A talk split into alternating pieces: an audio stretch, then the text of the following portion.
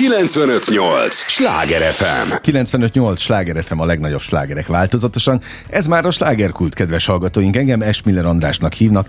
Élményekkel teli estét kívánok mindenkinek, és ahogy mondani szoktam, az élményekhez néhány értékekkel teli percet mi is hozzáteszünk mai nagyon kedves vendégemmel fogják őt szeretni, hiszen egy olyan e, tényel, dologgal, fizikailag megfogható, e, a munkáját összegző termékkel érkezett, ez nagyon nem jó kifejezés, hogy termék, de majd erről beszélgetünk természetesen, amit biztos, hogy fognak szeretni. Szóval ez az a műsor, amelyben a helyi élettel foglalkozó, de mindannyiunkat érdeklő és érintő témákat boncolgatjuk a helyi életre hatással bíró példaértékű emberekkel, és hogy a helyi életre hogyan van hatással. John P. Drummer álnéven Dobos János, azt majd mindjárt elmondja. Ő örülök, hogy itt vagy. Köszönöm szépen a meghívást. És örülök, újra, mert most, most másodszor találkozunk, de eltelt azért majdnem egy év a, a, a két találkozás között. Egyébként meg szívből gratulálok, mert egy rendkívül termékeny esztendő áll mögötted. Ó, igen. Hát egyrészt itt van megint egy új könyv. És amikor legutoljára találkoztunk, akkor is egy új könyvvel jöttél. Trianon, a Trianon dilemma. És mhm. ez már a trilógia harmadik része? Második. Második, bocsánat, jó. Oké. Okay. ezen, gondolkodtam, ezen gondolkodtam, amíg jöttem, hogy tehát ez már második vagy a harmadik lesz. Ettől függetlenül lehetne a harmadik is, mert amikor jöttél legutoljára, az is egy ilyen vastag könyv volt. De, de, de az nem, azt tudom, hogy egy teljesen más ö, témában íródott könyv természetesen. Örülök, hogy, hogy meg, mert akkor, amikor még legutoljára beszélgettünk, csak írtad.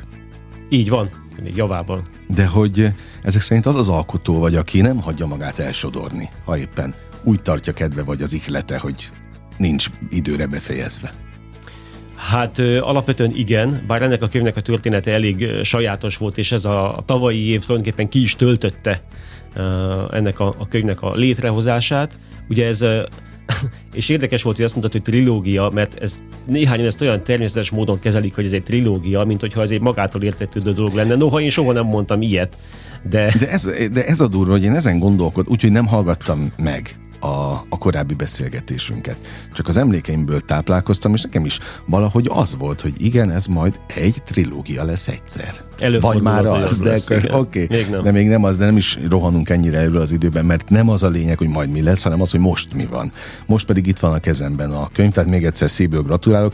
Szép, szép vastag lett ez is, meg van az 500, aha, még több, több is, körül, több is, mint igen. 500 oldal. No, kedves hallgatóink, tehát ez az apropó, ami miatt most János mondhat, tehát én Jánoshozhatlak, vagy, vagy inkább a, nem, nem, az álnevedet használjam, az írói álnevedet, hogy nyilvánvalóan te millió író-olvasó találkozót tartasz évközben is egyébként, tehát volt most decemberben a Dunaplázában, ha jól tudom, egyébként Igen. az Andrási úton is felelhető voltál, tehát te az a fajta író vagy, aki nagyon szívesen találkozik egyébként a, a, az olvasókkal. Tudom, hogy lesz Békés Csabán, azt mondtad, amíg nem éltek a mikrofonok, Igen. tehát téged hívnak, szeretnek, ha meg nem hívnak, megteremted magadnak a, a, a rendezvényeket, szóval abszolút felépítetted íróként a, a, az életedet. És hát ha illik, ha nem, én most akkor elmondom, hogy legutoljára, amikor itt voltál, kaptam tőled ajándékba két könyvet, és én megígértem neked, hogy fogok neked jelezni, amint elolvastam. Csak hogy nem volt időm, képzeld el, elolvasni a... Ami késik a, nem de, de várjál, de ugyanakkor meg tudtam, hogy ma találkozunk, tehát úgy voltam vele, hogy én is, aki könyvekkel foglalkozom, nem fogom azt megengedni magamnak, hogy úgy várjalak téged, hogy semmit nem tudok a történet, úgyhogy én úgy elővettem azt a szép vastag első részt, és elkezdtem olvasni. Nem értem a végére, azért, hogy egy éjszak alatt nem lehet kiolvasni, ez ahhoz képest nagyon hosszú, de egészen jó ö, terjedelemig eljutottam. És nagyon őszinte leszek, én nem olvasok regényeket általában. Nem azért, mert nem szeretem, hanem egyszerűen annyira telített az életem mindennel, és még tényleg foglalkozom én is millió dologgal, hogy nem fér bele, de ezt szerettem olvasni. Ez nagyon jó volt, ráadásul abszolút most beáll abba a trendbe, és tudom, hogy nem, vagy sejtem, hogy nem szándékosan álltál be az időutazó trendekbe, de ha te követed egyáltalán a közösségi oldalakat, főleg most a TikTokra gondolok, én a gyerekeim által időnként bele kell, hogy nézzek, és ott óriási keletje van az időutazásnak. Hm. És ez egy időutazás tulajdonképpen, egy sajátos történelemóra. És akkor mostantól tiéd a szót, most nagyon sokat beszéltem, csak meg akartalak dicsérni.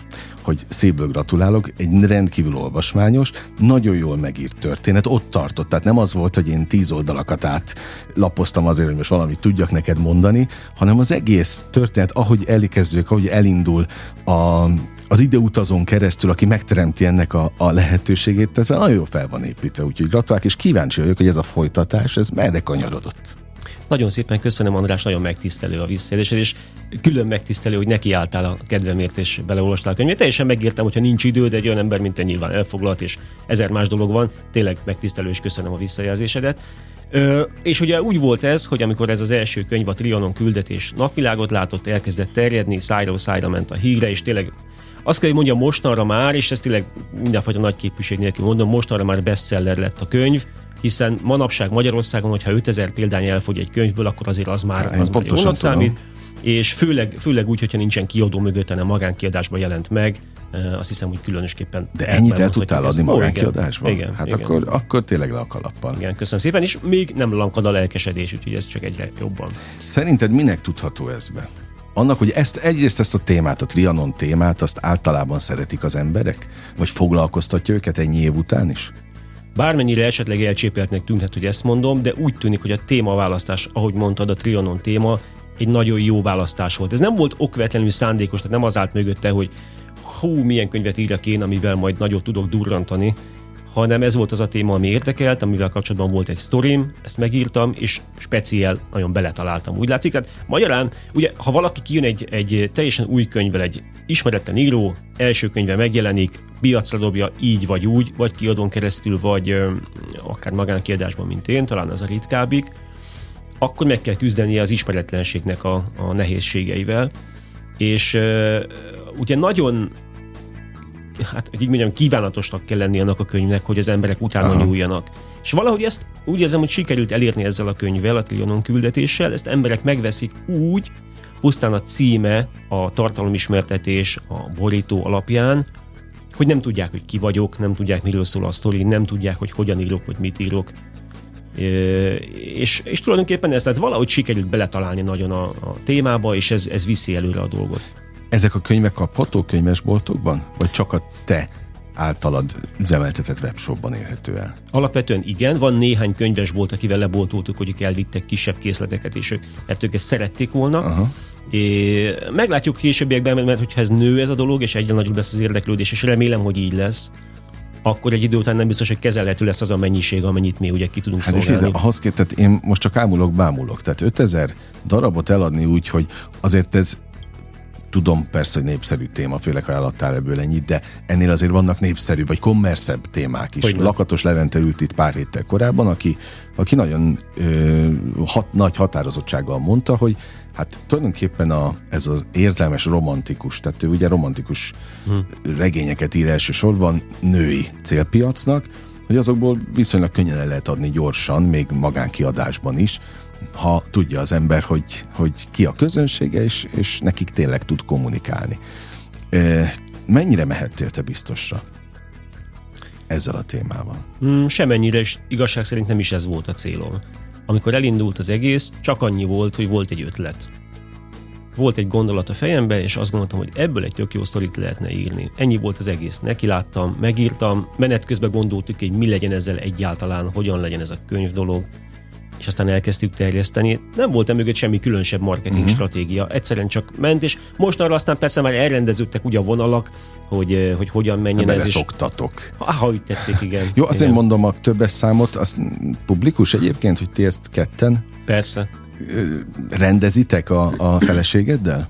Hogyne, igen, Tehát alapvetően ketten. Viszont tulajdonképpen igen, bár mostanra már ugye van egy jó webmester is, aki csinálja uh-huh. a mhm. weboldalt, Találtam egy szuper jó grafikust, aki, aki csinálja a borítókat, a illusztrációkat, meg minden. Egy nagyon jó tördelőt találtam, szóval most már úgy alakul egy kis csapat is az egészhez. Uh-huh. Én azért is szeretem a, a, egyrészt az alkotó embereket, másrészt meg az írókat is, azért is biztosítok nekik nagyon nagy szeretettel itt teret ebben a műsorban, mert pontosan tudom, hogy mekkora meló megírni egy könyvet. Tehát azt, azt fel nem fogja az az olvasó, aki még életében nem írt könyvet, hogy ez milyen melóval jár. Ez mennyi munkaóra szám. És ezért bizony, végtelenül bizony. tisztelek benneteket, akik egyébként könyvekből éltek, vagy, vagy, vagy egyáltalán könyveket ö, adtok ki, és így, hogy ezt családilag készítitek, vagy, vagy menedzselitek, az, az meg még inkább uh-huh. tisztelendő dolog. Szóval, ráadásul egy 500 oldalas könyvet, egy regény, mert én ahogy a, az online marketingbe belekóstoltam, vagy belelátok a mai napig, tényleg azokat a nagyon könnyed könyveket próbálják magánkiadásban elsősorban, amire lehet valamiféle, garancia persze semmire nincs, de, mm. de valamiféle biztosít, biztosan, picit lehet biztosan lenni, inkább így mondom. És ez, ez valami elképesztő sikertörténet ilyen szempontból. Hogy álltok a másik regényeddel? Ö... Az előzővel? Tulajdonképpen... Mert a kettő között, bocsánat, ezt a Igen. hallgatóknak mondom, Igen. a két Trianon között volt egy teljesen más témájú könyved. Így van, a magyar bosszúállók igen, jelent igen, meg, igen. ami ugye az ősi magyar mitológia lényeiről szól, akik magukhoz térnek a mai magyar valóságban. És ez tényleg egy más téma. És tulajdonképpen ezen a könyvön, a magyar bosszúállókon keresztül tudtam lemérni azt, hogy mit is jelentett az, hogy jó témát találtam az első könyvhez, a Trianon küldetéshez, uh-huh. mert bár egy szerintem jól megírt könyv a magyar bosszúállók, és akik olvasták, azoknak tetszik is, de önmagában azért nem ö, hoz létre akkora érdeklődést, mint a trianonos témában írott könyv. Uh-huh. Ki lett téve, volt némi érdeklődés, de nem volt sokkal több, mint amivel egy vadonatú író első könyvével mondjuk a piacra lép. Uh-huh. Persze, akik már megvették azért, mert tetszett nekik az előző könyv, és elolvasták, azok mondták, hogy jó, jó volt, klassz volt, tetszett nekik, de önmagában nem teremt akkora érdeklődést, mm. mint az azt megelőző első könyvem. De egyébként megvan, köszönöm, van rá érdeklődés, viszik, van. Mit tapasztalsz most a folytatással? A Trianon folytatással. A folytatásnak egy nagyon érdekes története volt, ugyanis ugye úgy nézett ez ki, elkészült az első könyv, a Trianon küldetés, elkezdett terjedni, elkezdte érdekelni az embereket. És egyre gyakrabban futottam bele abba a kérdésbe, hogy jó, mikor lesz folytatása, mert annyira, annyira kívánja a folytatást. És persze nekem is megvolt az ötletem, hogy igen, ezt lehetne azért folytatni, de nem volt igazán jó sztorim hozzá. És úgy voltam vele, hogy majd ha lesz, akkor írok hozzá. Közben elkezdtem dolgozni a magyar bosszúállókon, uh-huh. azon jó sokat ültem, vagy két évig, mire a végére jutottam de addigra már annyira ostromoltak, hogy muszáj volt aztán neki látni ennek a folytatásnak. És ezt gyakorlatilag most egy év alatt írtam meg körülbelül, uh-huh de de a dolog úgy nézett ki, és ezt inkább érdekességképpen mondom el, neki láttam év elején, aztán még az év első felében mindenféle más volt, ide kellett menni, oda kellett menni, á, nincs most időm, á, most a házzal kell csinálni ezt vagy azt, á, nincs időm. De az volt kitűzve, hogy év végére ezt be kéne fejezni, hogy karácsonyra elér, elérhető legyen az olvasó közönség számára, és év közepén, már augusztus környékén kezdett nagyon forró lenni a dolog, mert nem álltam úgy vele, mint ahogy szerettem volna, hogy, hogy ez úgy nézzen ki, kész legyen év végére. Úgyhogy onnantól kezdve én beütemeztem magam. Na jó, augusztus közepe van, innen van nekem két és fél hónapom, hogy befejezem a könyv írását, onnantól kezdve ugye mhm. elmegy korrektúrára, tördelésre, stb. grafika, egyebek, tehát kell rá hogy december elejére mondjuk megjelenjen. Tehát volt rá két és fél hónapom, és elég húzós öm, hát célkitűzéseket kellett felállítani, hogy naponta mennyit kell megírni ahhoz, hogy, hogy ez, ez létrejöjjön. Igen. És, de hát nem nagyon volt választásom, csinálni kellett, akkor is, ha nem volt kedvem, hazamentem, le kellett ülni, csinálni kellett, írni kellett, csinálni, csinálni, csinálni nap-nap után, tényleg fárasztó volt, kimerítő, és néha már azt éreztem, hogy ah, heróton van az egésztől. Ami ugye azért volt nagyon furcsa, mert egy olyan történeten dolgoztam, amit alapvetően szeretek, és ami az én történetem, uh-huh. és amit akarok eh, átadni az olvasóknak, de szóval kicsit sok volt, de végül eljutottam a végére, megjelent karácsony előtt, és ilyen, hát ilyen rohamszerűen törtek rám az olvasók, ránk az olvasók is vitték a, a könyvet százasával. Na, milyen jó ezt hallani. 95-8 sláger FM a legnagyobb slágerek változatosan, ez továbbra is a slágerkult, amit hallgatnak. John P. Drummerrel beszélgetek, már ami a, a, az írói álnevét illeti, Dobos Jánosnak hívják az úriembert, aki itt van, a Trianon Dilemma című vadonatúj könyvével, ami a bestseller Trianon küldetés folytatása, egy nagyon szép, vastag, nagyon jó kivitelezésű könyv, és ha tényleg olyan, mint az első, annyira olvastatja magát, akkor szerintem senki nem fog benne csalódni.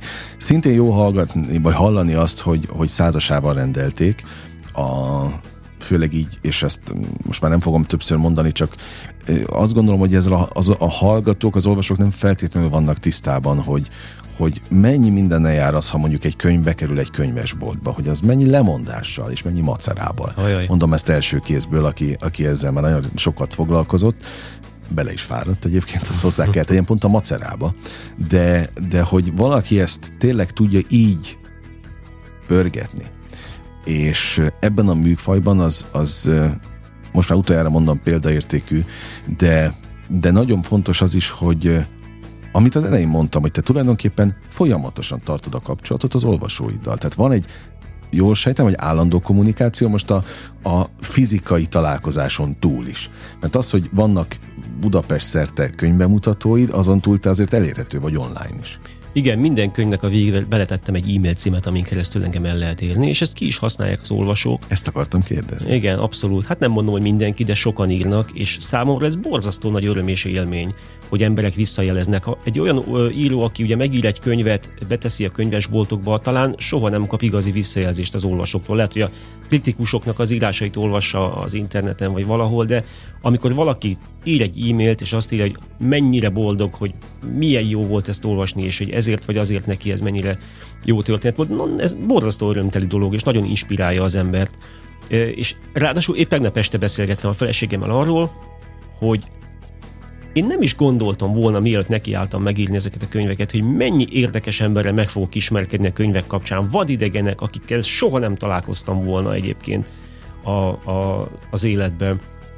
És, és olyan, olyan barátságok alakulnak ki, hát, hát például a, a, most nem tudom, hogy ezt elmondhatom-e, az egyik az egyik nagy katonai bázisnak a tábori lelkészen nagy rajongója például a könyvnek, és és elképesztő amúgy jó lehet, kapcsolat nem, alakult ki. Amúgy lehet, hogy nem találkoztál volna Szerintem vele soha. soha nem találkoztam hogyha volna. Nem, hogyha nem Igen.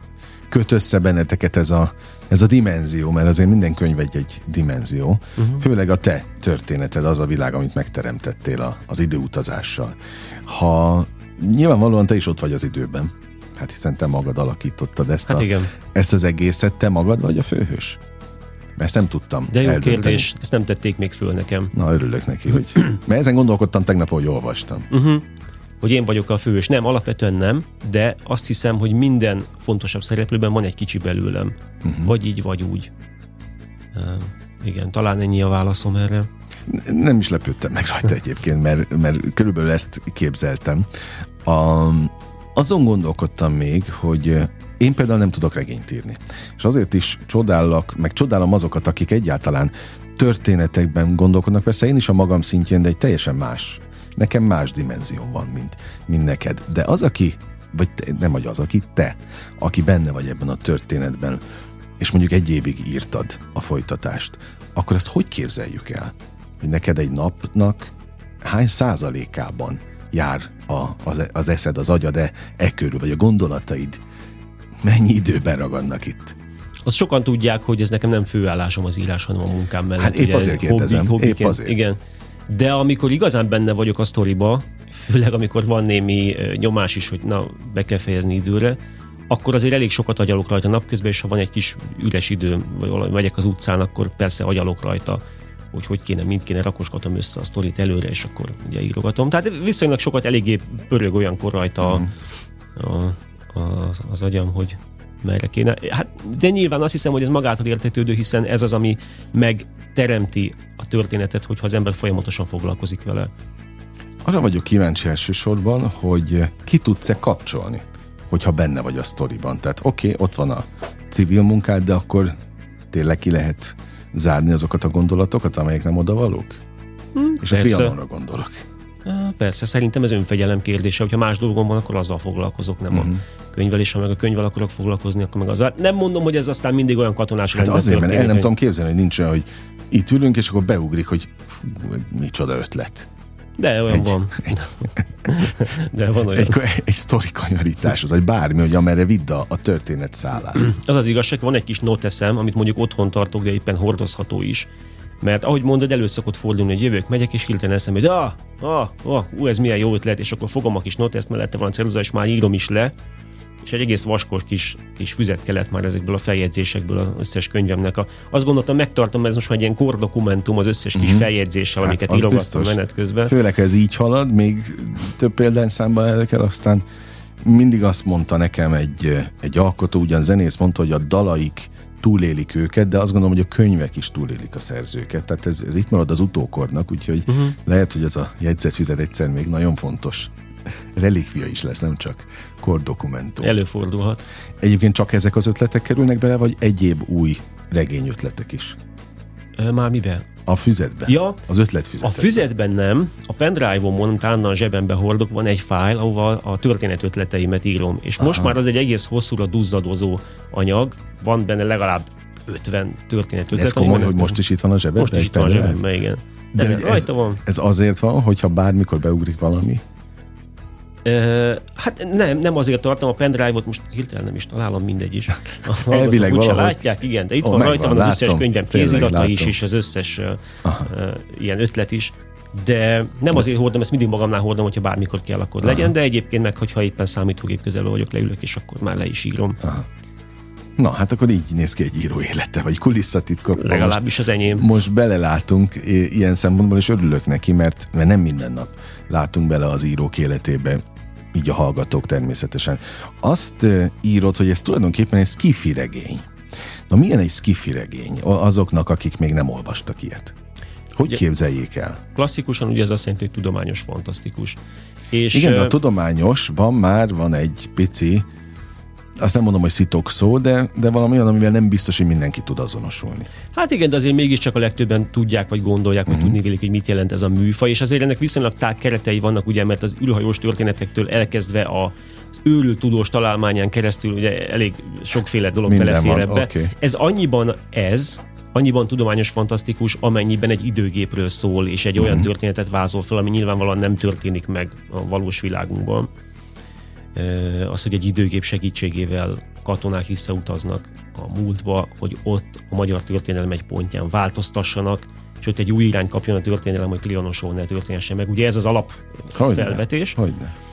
És hát ennyiben, ennyiben tudományos fantasztikus egyébként, pedig egy kalandregény vagy történelmi regény. Tehát kicsit ez egy ilyen ötvözet, egy összegyúrt, talán ilyen stílusokból összegyúrt sztori. Uh-huh. Tényleg nem tudtad, hogy a, az időutazásnak most ilyen reneszánsza van? Őszintén nem. A TikTokon nem vagyok fönn, legalábbis egyelőre nem, bár gondolkodtunk rajta, hogy lehet érdemes lenne arra fele is, de nem, ennek eddig elkerült a Elke, Elkezdte valaki, hát ez aztán nyilván láncreakcióként terjedt az egész, hogy ő egy időutazó, és arról beszélnek videókban, hogy majd mi történik a, a jövőben, ahonnan ők jött, visszajöttek. Te jó vég. Most, most ez, és ez a fiatalok körében van elsősorban, tehát egyre többet foglalkoznak azzal, hogy létezik-e időutazás. Hm. Tehát ilyen szempontból a kezedre játszik ez, a, ez az időszak. Igen, bár azt hiszem, hogy azért nem új a téma, tehát évtizedekkel hát ezelőtt is voltak már ezek. Visszamegyünk jövő, most tényleg csak az Igen. alap műveket nézzük, amit valószínűleg ismernek a kommersége miatt, ugye a, a nézők, olvasók, hallgatók. Szóval neked mennyire volt az? Miért volt? Tehát az időutazás, az, az, az mikor ugaz megvan neked az a pillanat, amikor ez beugrott?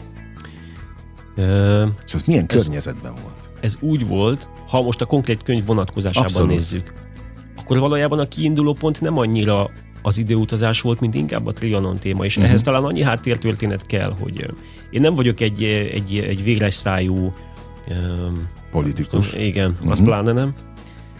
De érdekel ez a Trianon téma, és talán akkor kezdett érdekelni legjobban, amikor sokat jártunk, gyakorlatilag minden évben jártunk Erdélyben nyáron uh-huh. táborozni.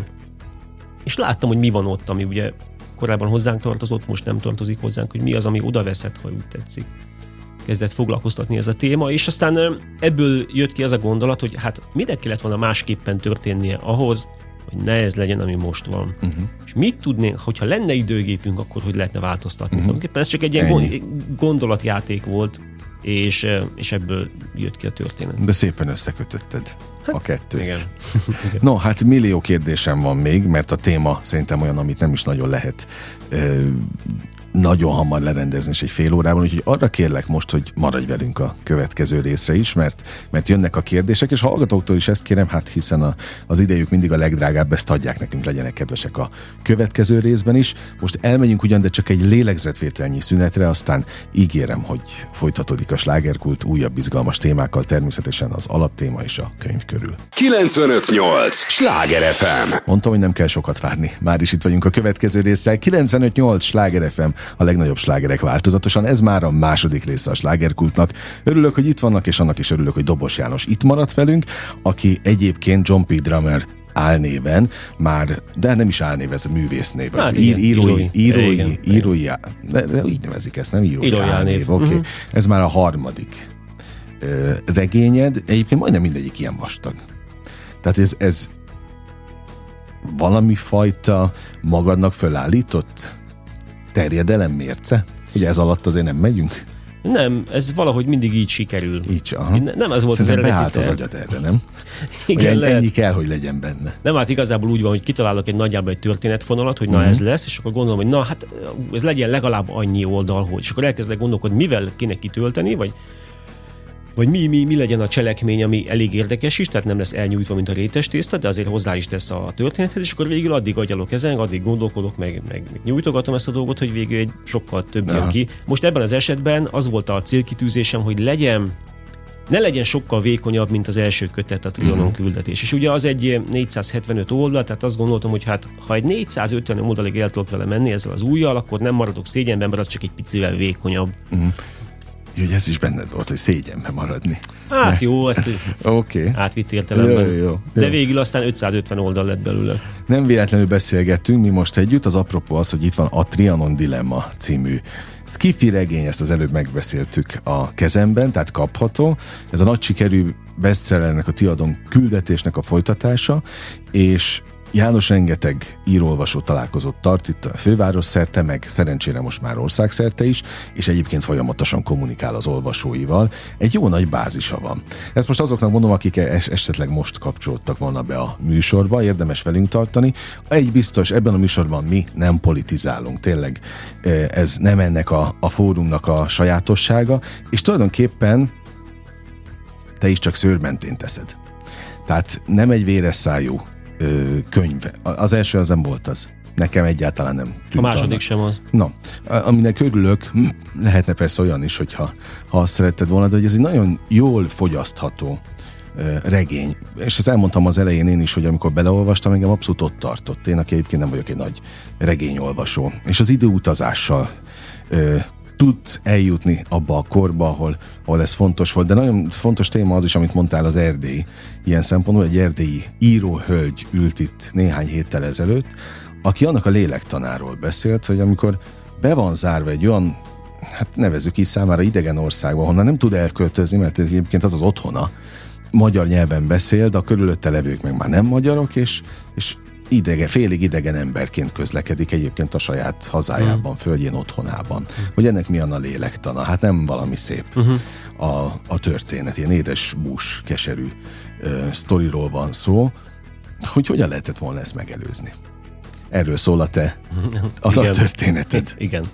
És akik olvasnak téged, és jeleznek is, ők például adnak ötleteket, hogy milyen irányba menjen a folytatás? Ebben mennyire voltak benne? Gondolkodom, hogy volt-e ilyen, de szerintem nem. Inkább csak az az igény merült fel, hogy na, szeretnénk már kézbe venni a folytatást. Most meg ugye azon megy a, a hát nem vita, nem veszekedés, de ugye kapok rajta nyomást, hogy na, akkor most mikor jön ki. Valaki a múltkor Kerekperec kijelentette, hogy uh, akkor ő szeretné húsvétkor kézbe venni a Trianon Rejtély című harmadik kötete. Hát, Addig nem lesz kész. Hát egyrészt nem, meg kitalálta előre a címét, amiről nekem még fogalmam sincs, hogy mi lesz a címe. Aha. Mindegy, ez aranyos, kedves sztori egyébként, tehát kedves az olvasóktól, de hát ettől még nem... Uh-huh. A te nagy táborod, olvasó táborod közül azt, azt tudjátok mérni, nézitek, hogy ki hol él? Tehát arra vagyok kíváncsi, hogy a, a, magyar, a környező országok magyar, tehát akikről, akikről tulajdonképpen szól a, a történet? Ők, ők ezt veszik, vásárolják, olvassák, egy eljut hozzájuk?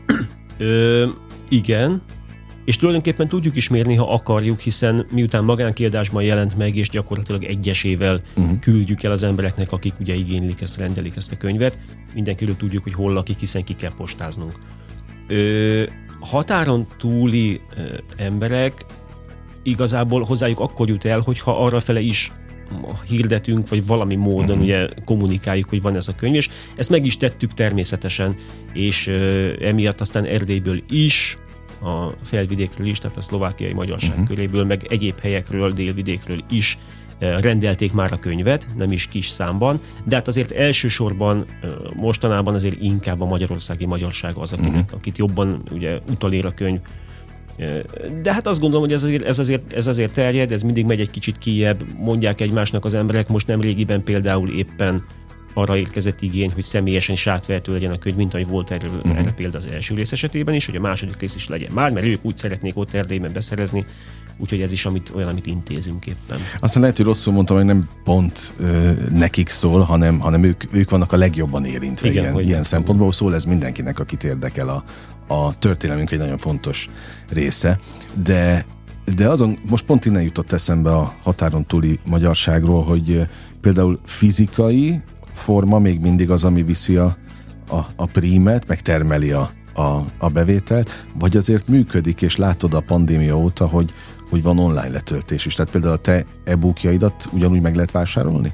Természetesen Mint igen. a fizikai példányokat. Természetesen igen de az elsőként megjelent könyvnek az esetében jöttünk rá, vagy láttuk meg azt, hogy mennyivel nagyobb az igény a nyomtatott könyvre. Tehát amint, ugye ez a könyv először e-book formában jelent meg, mert az nem, ennek nem volt különösebb költsége, uh-huh. ez könnyű volt megcsinálni, és akkor utána kezdtük el, hogy na akkor nyomdászat meg egyebek, ahogy megjelent fizikai nyomtatott formában, azonnal többszörösére nőtt rá az igény, uh-huh. és, és kezdték keresni, úgyhogy még mindig a nyomtatott könyv az, ami viszi a Ezt könyvet. abszolút alá tudom támasztani, én is, de hát nyilván jobb attól hallani, aki ebből tartja fönn az írói létét. Mit ad neked a, a, az írói láb? A civil mellett, és most idézőjelesen. Hmm Kérdeztem. Hát lehet valami fentkölt dolgot kellene ilyenkor mondani, és tulajdonképpen tudok is, mert, mert az, hogy ugye az írás, most ezt nem mondok nagy dolgot vele, de ugye az, az azért egy művészi tevékenység. És azt gondolom, hogy bármilyen művészi teremtés az egy, az egy borzasztó örömteli, lélekemelő uh-huh. dolog az egyén számára, aki ezt műveli. És ez ugyanígy van az írással is. Ez, amikor az ember leül és igazán lendületben van, és megvan az ötlet, és tudja, hogy mit írjon, ez egy elképesztő lélekemelő dolog, és ezt imádom. Szerintem ezzel minden író így van, nem véletlen eh, csinálja az, aki, aki tudja ezt csinálni. Borzasztó örömteli tevékenység az, hogy ezen túl, bár nem az volt az eredeti kiinduló pont, hogy én ezzel most pénzt keresek, de ugye mint a magánkiadásban jelent meg, sokkal több a munka is, de nyilván jön be belőle azért pénz is, hogy ez segít a mindennapokban jobban kijönni pénzügyileg, vagy lehetővé tesz olyan dolgokat az életemben, amire egyébként nem lenne pénz, az egy plusz dolog, egy plusz öröm, segítség, és hát a kettő kéz a kézben jár, és ilyen tekintetben azért ez egy nagyon jó kiegészítése az életemnek. Te egy alkotó ember vagy aki, aki ír, az meg egy művészeti tevékenység, tehát nevezhetlek művésznek? Megköszönöm, ha így teszed, hát megtisztelő. A, abszolút. Ugyanakkor jön a másik rész, hogy egy művész ember azért nehezebben kezelhető az átlagnál, vagy másképp működik. Ha most a feleséged itt ülne, és azt kérdezném tőle, de nincs itt, nem tudom megkérdezni, hogy, hogy egy alkotó emberrel, egy művész emberrel nehéz együtt élni, akkor szerinted mit válaszolna?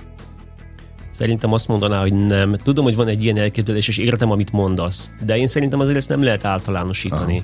Uh, Az, ez a fajta művészi neurózis, ami ugye elvileg jellemzi a művészeket, én szerintem ez hát nyilván létezik, de nem törvényszerű, hogy így legyen. És most nem akarok magammal példálozni, mert nyilván saját magammal kapcsolatban nyilván szubjektív vagyok, de hát nem is tudom, mit mondjak. Szerintem ő, ha itt lenne, azt nem mondaná azt, hogy igen, mm. de nehéz. Jó, hát arra is kíváncsi voltam, hogy te mit mondasz saját Aha. magadról. Kicsit zavarba ejtő volt számomra a kérdés. Nincsenek allűrjeid? Hát szerintem ezt nem tőlem kellene megkérdezni. Én igyekszem, hogy ne legyen. Ugyanakkor nem vagyunk egyformák, mindenkinek megvannak a maga kis dolgai, meg a saját kis defektjei, bármelyikinkről legyen szó, nyilván ilyenjeim nekem is vannak, de ez azt gondolom nem függ össze a, a művészeti tevékenységgel. Egyszerűen mhm. csak emberek vagyunk. Csak kíváncsi voltam, én ültem olyan nagyon híres írónál, aki a, kizárólag a nyolcadik unikum után kezdett el velem beszélgetni. És semmi baj nem volt tőle. Én meg ugye egy, a, aki teljesen antialkoholista vagyok, tehát én már egy kojtól kikészültem. Akár csak én. Na, úgyhogy valószínűleg akkor nekünk ezért furcsa ez, de akkor nincsenek ilyen, ilyen, ilyen nincs. motorjaid, ami kell, hogy, hogy fűtsön, hogy legyen egyáltalán muníció. Nem, nem hiszem. Most gondolkodom, hogy tudok neked erre mondani valamit, de olyasmi, ami eltérne a normálistól, vagy valami furcsaság uh-huh. lenne, szerintem nincsen.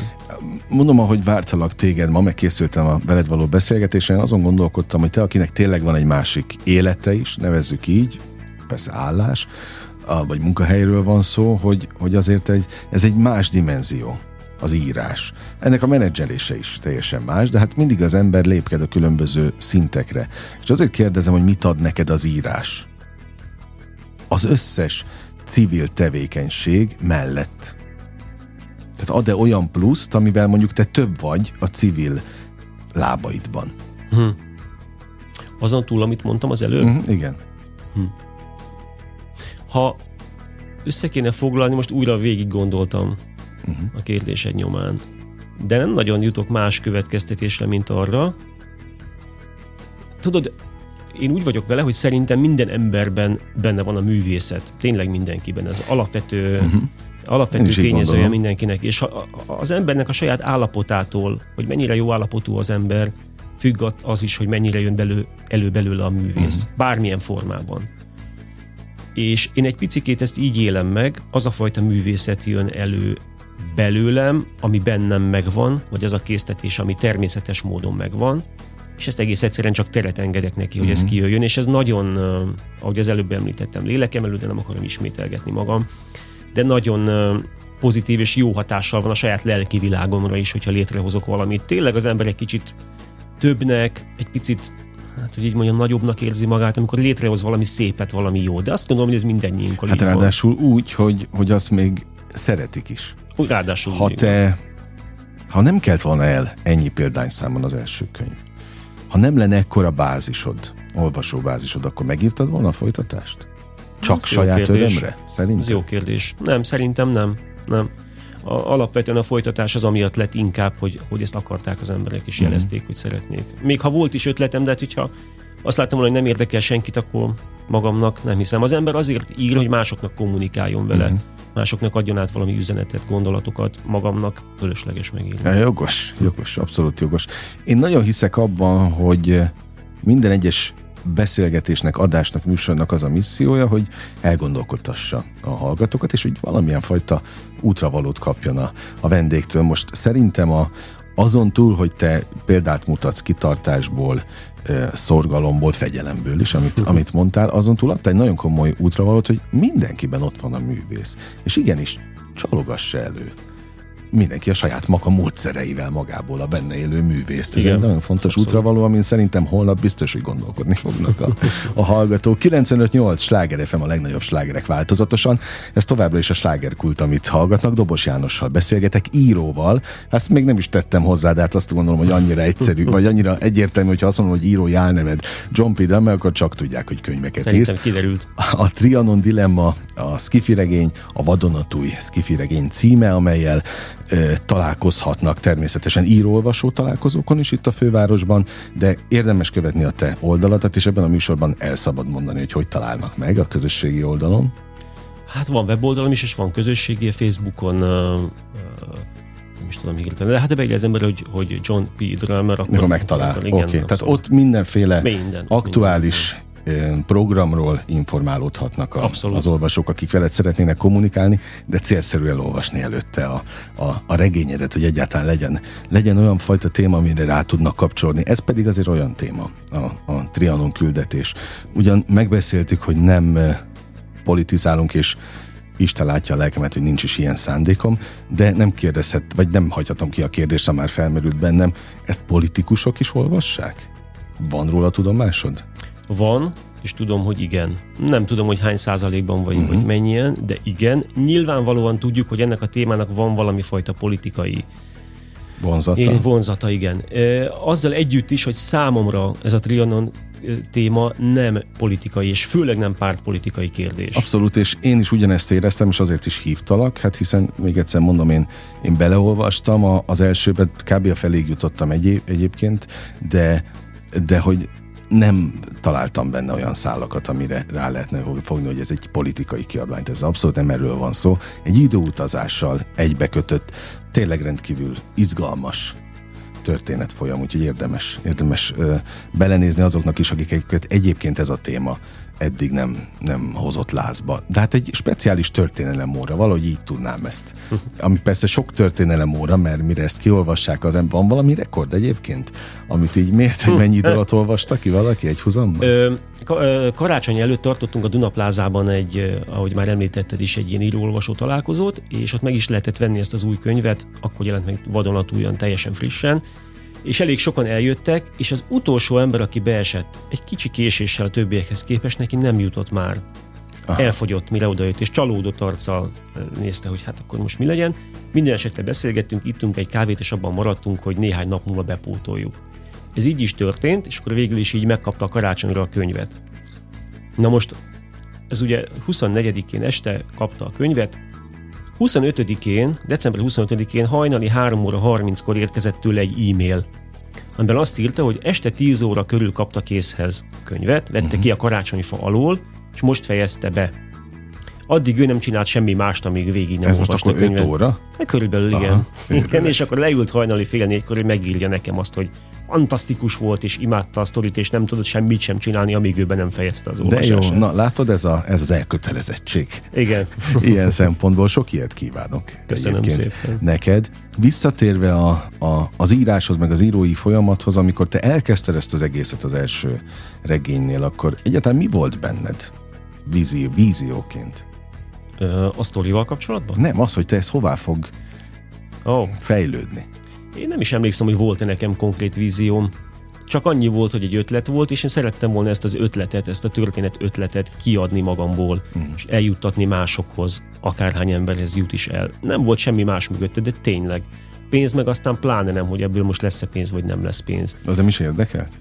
Hát akkoriban nem. Most se ez a központi, de mondjuk az tény, hogy most már erre ráépül ugye egy, egy, egy Rendszer. online, igen, mm. egy webshop, tulajdonképpen ugye ezen keresztül mennek a könyvek. De eredetileg nem volt semmi ilyen, csak annyi, hogy van egy történetötletem, nekem ez tetszik, meg kéne írni. Amúgy is korábban már munkából kifolyólag én elég sokat utazgatok, utazgattam, főleg még a covidos időszak előtt a világban, és ilyenkor én a saját Facebook oldalamra mindig írogattam ilyen kis úti beszámolókat, és többen kérdezik, miért nem írsz könyvet, olyan jó kis úti beszámolók, és mondtam, hogy hát nincsen sztorim, amit leírjak egyelőre, majd ha lesz, akkor írok. És akkor jött ez a sztori ötlet, hát és akkor mondtam, na akkor most itt az idő, hogy ebből írjunk egy könyvet. De nem gondoltam én ezt túl akkor. Gondoltam, hogy majd valahova kilukad, aztán meglátjuk merre tovább. Uh-huh. Most azért nem kezdek belekérdezni abba, hogy, hogy ez miért alakult így, hogy magánkiadás és, és miért nem nagy kiadók, mert szerintem ezt mi átbeszéltük az előző beszélgetésben, amikor itt voltál. A Spotify csatornánkon, vagy, vagy a Sláger FM saját podcast rendszerében megtalálják egyébként a, az előző beszélgetést is. Sokkal fontosabb az, hogy ha már belekerültél, akkor nyilván igyekeztél jól csinálni. Az, hogy a feleséged is társad lett ebben, ezen a téren is, az, az is egy természetes volt? Egy természetes hát, folyamat? Na, gondolkodom rajta, hogy hogy is volt ez. Igazából ugye ő ott kapcsolódott be már az elején, hogy amikor nekem fölmerült ez a könyvetlet, hogy Trianon küldetés, én megkérdeztem tőle, hogy figyelj, szerinted ezt, ez nem provokatív, ha én ebből könyvet írok, vagy mit gondolsz? És gondolkodott rajta, és azt mondta, szerintem nem, ez egy érdekes téma. Akkor innen indult el, és miten ő korrektor, tehát ugye könyveket, írásokat korrektúráz helyes írási nyelvtani szempontból, Nyilvánvalóan ő volt az, aki az én könyvemet is ilyen uh-huh. tekintetben megcsinálta, és ő az, aki mellette egyébként pedig kezeli az összes adminisztrációt a könyvvel, uh-huh. illetve a webshoppal kapcsolatban. Ez valahogy úgy kialakult. Ő sokkal inkább adminisztrálós, mint én, nekem a hátam közepére uh-huh. hiányzik az egész. De ebben így szépen összedolgozunk, és, um, és akkor ez így most megy. Hát kár, hogy nincs itt, megkérdeztem volna őt is, hogy mennyi hibát talált benne tehát korrektorként a kéziratban. Az az igazság, hogy és komolyan nem hencegésből mondom, de én magam is jó helyesíró vagyok, az Aha. is voltam mindig, és ő, többször jeleztem már nekem, hogy mindig az én könyvemben van a legkevesebb javítani való, Na, tehát az hát van a legkönnyebb. Ez, ez nagyon szép visszajelzés. Ez megint a hallgatóknak mondom, hogy hogy épül fel egy könyv. A szerző megírja úgy, ahogy. Jó esetben egy nagy kiadónál van egy szerkesztő, akinek az a feladata, hogy azt a kéziratot, amit ő kapott, azt katyába rázza, bocsa, kifejezésért. Hmm és aztán jön a korrektor, aki még az ő munkáját is próbálja picit tisztítani azért, hogy maradt-e benne nyelvtanilag bármi, és hát nem árt egyébként tényleg. Abszolút. Javítandó szemmel is átnézni. De hozzáteszem, bocsánat, csak egy gondolat, hogy, hogy azzal együtt, hogy ahogy említettem, én is jó helyes író vagyok, voltam mindig is, azért talál ő benne hibákat, és ez egész egyszerűen csak azért van, mert amikor az ember íróként csinál valamit, akkor íróként csinálja, nem, nem arra korrektorként. Figyel, igen, igen. Tehát azért abszolút kell még akkor is, hogy az ember jó ebben a, ezen a téren, akkor is kell, hogy valaki átnézze. Uh-huh. No, és most, amikor nem tudom, ez milyen időszaknak nevezhető a te életedben, amikor megjelent, ez most nyilván a promóció időszaka, hogy tudjanak róla, és beszélgetni kell a könyvről, de egyébként neked már jár a, a forog az agyad a következő? Folyamatosan. Melón, vagy hát ilyenfajta munkán? Igen, említettem, hogy ugye elég nagy rohamtempóban készült el ez a, a folytatáskönyv, a Trianon Dilemma. Az azt jelenti, hogy augusztus közepétől november elejéig egy folyamatos, erőltetett menetben. Most ez csúnyán hangzik, de mégiscsak bizonyos tekintetben az volt.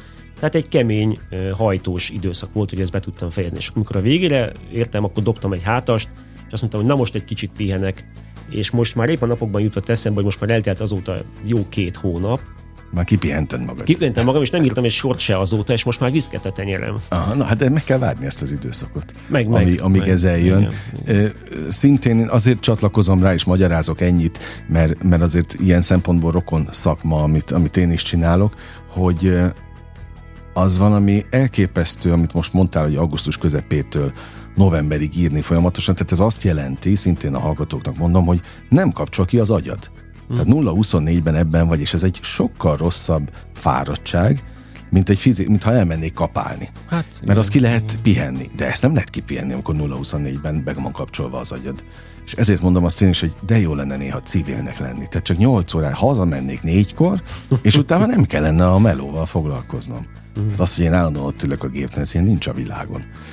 De persze meg hiányozna, hogyha Igen. ha kapálni mennék, akkor meg biztos, hogy, hogy az hiányozna. Valahogy így működsz te is? Úgy működik, hogy vannak dolgok, amiket meg kell csinálni, vagy meg akarom csinálni, és akkor teljesen mindegy a naptár, vagy az óra. Nem egy irodistának tartom magam, aki beblokkol reggel, este uh-huh. meg ki, és aztán elmegy haza tévét nézni, meg, meg megvacsorázik, és akkor leéli úgy az életét, hogy semmi érdekes nem történik benne valójában, uh-huh. csak megpróbálja valahogy túlélni az életet, hanem azt gondolom, hogy azok a dolgok, néha azok a dolgok a legkeményebbek, vagy a viselik meg legjobban az embert, amik a legtöbbet számítanak és amikkel igazán küzdeni kell. Akárha, most ez lehet, hogy nem is tűnt olyan nagyon nagy dolognak, hogy végig küzdöttem magam ezen a könyvben, és nem akarok valami heroikus dolognak feltüntetni, mert egyszerűen csak dolgozni kellett vele. De vannak ilyen dolgok, amikor az embernek neki kell állnia, és át kell nyomnia magát olyan dolgokon, amik lehet, hogy kényelmetlenek, és az átlagember lehet, hogy azt gondolja, ah, minek ezzel foglalkozni. De ezek azok, amik igazán a savát borsát jelentik hát Persze, életben. meg adnak egy kis pluszt hozzá. Abszolút. Na mit kívánjak így a végén neked? Hát, mit kívánnál nekem? Hát mi az, amire igazán vágysz?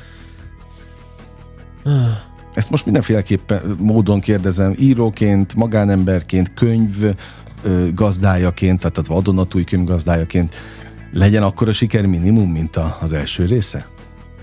Tudod, ezekkel a könyvekkel, és főleg a, ugye a két trianonos könyvvel, ezeknek a célja nem pusztán a szórakoztatás, és nem pusztán az, hogy az én nevemet ismertebbé uh-huh. tegyék, hanem ezeknek van van ezekben olyan üzenet is, éppen a témával kapcsolatban, ami azt gondolom, hogy egy pici reményt és egy kicsi épelmélyűséget csöpögtet az emberekbe éppen ezen a sokszor átrágott, sokszor keserűséget hordozó, ugye nehéz témával kapcsolatban. És nekem egy picit a célom az is, ezek, ezzel a két könyvvel, vagy ha lesz esetleg egy harmadik, akkor még azzal is, hogy, hogy én ezt próbáljam egy kicsit csillapítani, és elvinni valami olyan irányba, ahol az emberek könnyebben gondolkodnak ezen, reménytelibben, talán azzal a reménnyel, hogy ebben születhet még megoldás, olyan, ami észszerű és jó megoldás, és talán azt kívánnám, hogy elég sok ember ez eljusson ahhoz, hogy ez tényleg meg is történjen. Na, hát akkor ezt kívánom neked, és Köszönöm. ígérem, hogy ha majd legközelebb jössz, akkor azt is megkérdezem, hogy a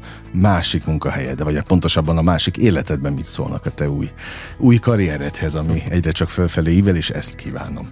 Nagyon köszönöm. András. Én meg az idődet, hogy itt voltál. Dobos Jánossal beszélgettem, John P. Drummerrel, a Trianon, a Trianon Dilemma szerzőjével, keressék és nézzék a weboldalát, hogy hol lesznek a legközelebbi író-olvasó találkozók, nagyon gyakran fölelhető. Ő itt a fővárosban ezeken a speciális találkozókon kommunikáljanak vele. Hát kedves hallgatóim, ink, én pedig köszönöm a megtisztelés kitüntető figyelmet, ne felejtjék, ugyan most bezárjuk a slágerkult kapuját, de holnap ugyanebben az időpontban ugyanitt újra kinyitjuk. Élményekkel és értékekkel teli perceket, órákat kívánok mindenkinek az elkövetkezendő időszakhoz is. Engem Esmiller Andrásnak hívnak, vigyázzanak magukra. 90 958! Sláger FM!